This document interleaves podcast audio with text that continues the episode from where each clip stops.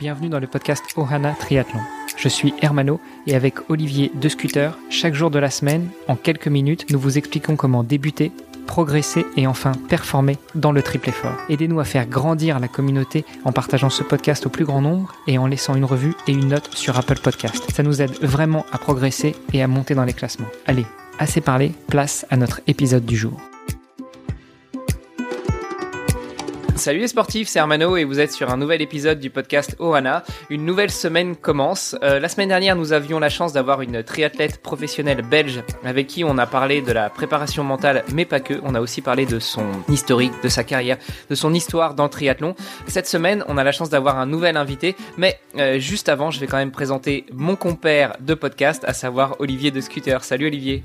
Salut Armano. Comment tu vas? Moi ça va très bien. Euh, impatient de démarrer une nouvelle semaine avec un, un, nouvel invité. Puis bah comme on parle de notre invité, je vais te donner la parole. En tout cas, on a la chance d'avoir Édouard Boulanger qui, euh, il me semble que euh, dans la, la, presse, surtout récente sportive, tu n'es pas tellement connu pour le monde du triathlon. Donc on, on va revenir un peu là-dessus. Mais déjà, Édouard, je te laisse le micro. Euh, je te laisse te présenter. Dis-nous qui tu es, ce que tu fais dans la vie, et puis peut-être ce que tu as déjà fait dans le triathlon. Merci Hermano, merci Olivier. Écoute, rapidement, donc Édouard Boulanger, j'ai 41 ans, je suis français, j'ai vécu 15 ans en Italie, maintenant je suis en Suisse.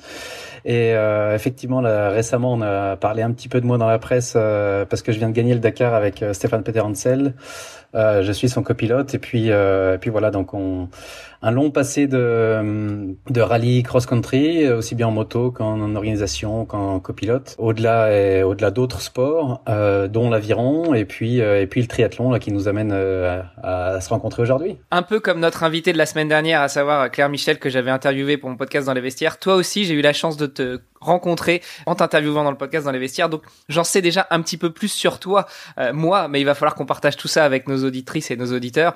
Euh, tu, tu l'as dit très brièvement, tu as gagné le, le Dakar cette année en étant le coéquipier de Stéphane Peter Hansel après avoir pratiqué d'autres sports. C'est ça qui m'intéresse en fait. C'est euh, déjà quelle a été ta première expérience avec le sport? Il me semble que ça n'a pas été ni le triathlon, ni le vélo, ni la course à pied, ni même les sports mécaniques. Non, exact. Moi, j'ai grandi dans une petite ville qui s'appelle Verdun, dans le nord-est de la France. Clairement, c'est une ville qui est entourée de bois, donc moi j'étais euh, habitué à m'entraîner en outdoor tout le temps. Puis tout simplement après, quand t'es quand t'es ado, bah tu, tu suis les copains et à Verdun, il y a, y a grosso modo qu'un seul sport euh, de haut niveau, c'est l'aviron. Donc je suis tombé dedans, euh, pas forcément par envie au départ, mais simplement parce que j'avais envie de, rester dans mon groupe de copains. Au final, j'y ai pris très vite goût. Verdun, c'est vraiment une école de champions d'aviron. Euh, y a, honnêtement, j'ai perdu le compte, mais c'est des, c'est des dizaines de titres nationaux et des médailles olympiques et autres. Et donc moi, avec eux, j'ai, j'ai ramé en fait de, de 1995 à 2001 et j'ai gagné sept titres de champion de France et puis euh, deux titres de champion du monde junior. C'était le début un petit peu de, enfin c'est pas une carrière sportive parce qu'on fait pas une carrière dans l'aviron, mais disons que c'est ça qui m'a donné un petit peu, euh, je veux dire le, les habitudes du sport de haut niveau. Enfin, j'ai quand même fait deux ans en équipe de France, donc ça ça laisse ça laisse des traces dans les habitudes sportives, on va dire. Comment est-ce qu'on passe de l'aviron au, au, sport mécanique, voire au triathlon? Sport mécanique, là pour le coup, c'était une passion, euh, pas de famille dans le sens où il n'y a pas de d'antécédents familiaux, mais par contre, euh, frère aîné de, de 5 ans, euh, on ne sait pas trop pourquoi, mais lui, il était passionné de ça, et puis du coup, bah, j'ai suivi un petit peu les, ses traces. Euh, et donc c'était une passion qu'on partageait tous les deux, et donc le, les sports mécaniques et plus particulièrement les, les rallyes raids. Euh, donc le Dakar, on était clairement inspiré par les images du Dakar euh, dans les années 80-90, euh, quand il y avait une belle notoriété en France, il y avait une super couverture médiatique. Et donc tous ces grands espaces, euh, enfin où il y avait à la fois la découverte, le dépassement de soi, l'endurance, puis la performance évidemment. Tout ça, c'est vrai que ça nous a fascinés. Donc autant l'aviron, je suis tombé dedans parce que j'ai suivi un groupe de copains, autant les sports mécaniques, c'était vraiment ce que j'avais envie de faire. Bah, les sports mécaniques, t'es tombé dedans parce que t'as suivi ton frère, quoi. En fait, t'as fait que Ah ouais, ouais, non, mais clairement. je suis un follower, je suis pas leader. bon, attends, parce que tu nous as dit quand même très rapidement tout à l'heure en intro que tu viens de gagner le Dakar avec Stéphane Peter Hansel. Du coup, ton frère, il fait pas trop la tronche? Écoute, euh, lui, il est, on a fait ça ensemble jusqu'en 2005. On a fait quelques rallyes ensemble, on a roulé en moto ensemble. Euh, et après, lui, par contre, pour les choix de vie, il a arrêté, alors que moi, j'ai continué. Et donc au contraire, euh, il était super fier ému et c'était c'est chouette parce que c'est un c'est un peu un, un, rêve familial de ramener le trophée à la maison. Donc euh, c'est ok, c'est moi qui le ramène, mais il était euh, il était je pense aussi heureux que moi. L'aviron avec deux ans en équipe de France, tu disais on fait pas une carrière en aviron Oui et non. Ok, c'est pas forcément un sport où il y a beaucoup de professionnels, mais il commence à y en avoir de plus en plus. Oui. Sauf qu'à l'époque, là, quand c'était euh, donc moi je renais donc à la fin des années 90, c'était un sport euh, complètement amateur. C'est-à-dire que les, même euh, j'avais des collègues du, de, de, Verdun qui ont ramené des médailles olympiques. Au-delà de leurs médailles et puis de leur, de leur sac de sport, rien. Enfin, je veux dire, tu, tu vivais pas de ça. Tu peux pas vivre de l'aviron. Peut-être qu'aujourd'hui, ça a un petit peu changé. Mais, mais à l'époque, en tout cas, c'était pas un choix, c'était pas possible. Donc, euh, il fallait et puis euh, avoir un métier qui te permette de t'entraîner autant, puisqu'on parle de à peu près 11 ou 12 entraînements par semaine. Euh, c'est assez contraignant. Moi, j'avais pas l'idée de me focaliser là-dessus.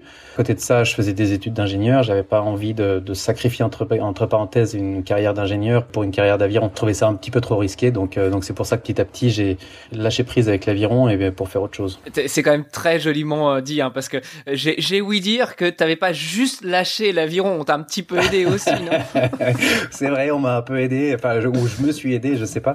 Mais euh, c'est parce que pour la petite anecdote que j'avais racontée à Mano, effectivement, c'est vrai que quand en équipe de France d'aviron, il y avait une période où on s'entraînait entre 11 et 12 fois par semaine et on avait une, euh, une demi-journée de repos. Et dans la demi-journée de repos, j'allais faire de la moto, du VTT ou autre chose. Euh, enfin, me changer les idées parce que parce que voilà, c'était un petit peu euh, routinier, on va dire.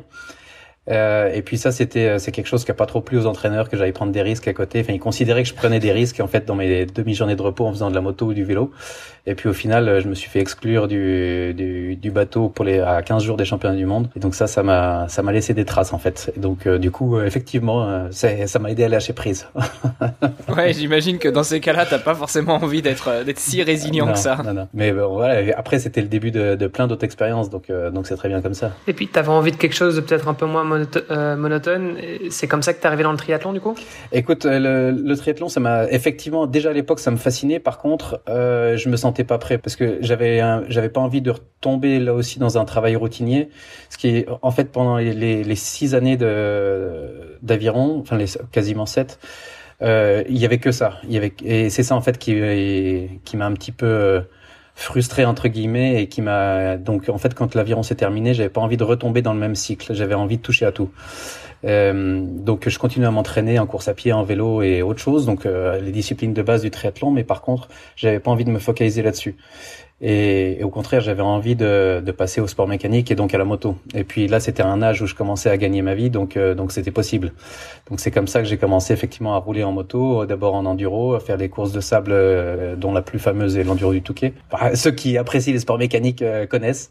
C'est c'est la plus grande course au monde dans le sens où on est 1200 partants sur la même ligne de départ en même temps. Donc c'est c'est ça qui est assez caractéristique. C'est le départ de l'enduro du Touquet, c'est un truc assez assez fou. Donc voilà, moi j'ai commencé un petit peu par là après, j'ai continué, on va dire, sur les sur les rallye raids et c'est beaucoup plus tard. C'est ça fait seulement depuis 2017 en fait que j'ai franchi le pas du triathlon en compétition, je parle, pas en entraînement, mais en compétition. Tout simplement parce que je suis arrivé à un âge où je me suis dit, il euh, faut, faut y aller maintenant, quoi. On voit ça dans l'épisode de demain. Euh, comment s'est passée ta rencontre? Comment est-ce que vous êtes tombé amoureux le triathlon et toi? Et puis après, euh, dans, dans, les épisodes suivants, on regardera aussi qu'est-ce que le triathlon peut t'apporter dans les sports mécaniques et, et puis bah, quelle a été ta entre guillemets carrière de triathlète amateur ces dernières années? Volontiers, top, merci. Super. À demain. À demain.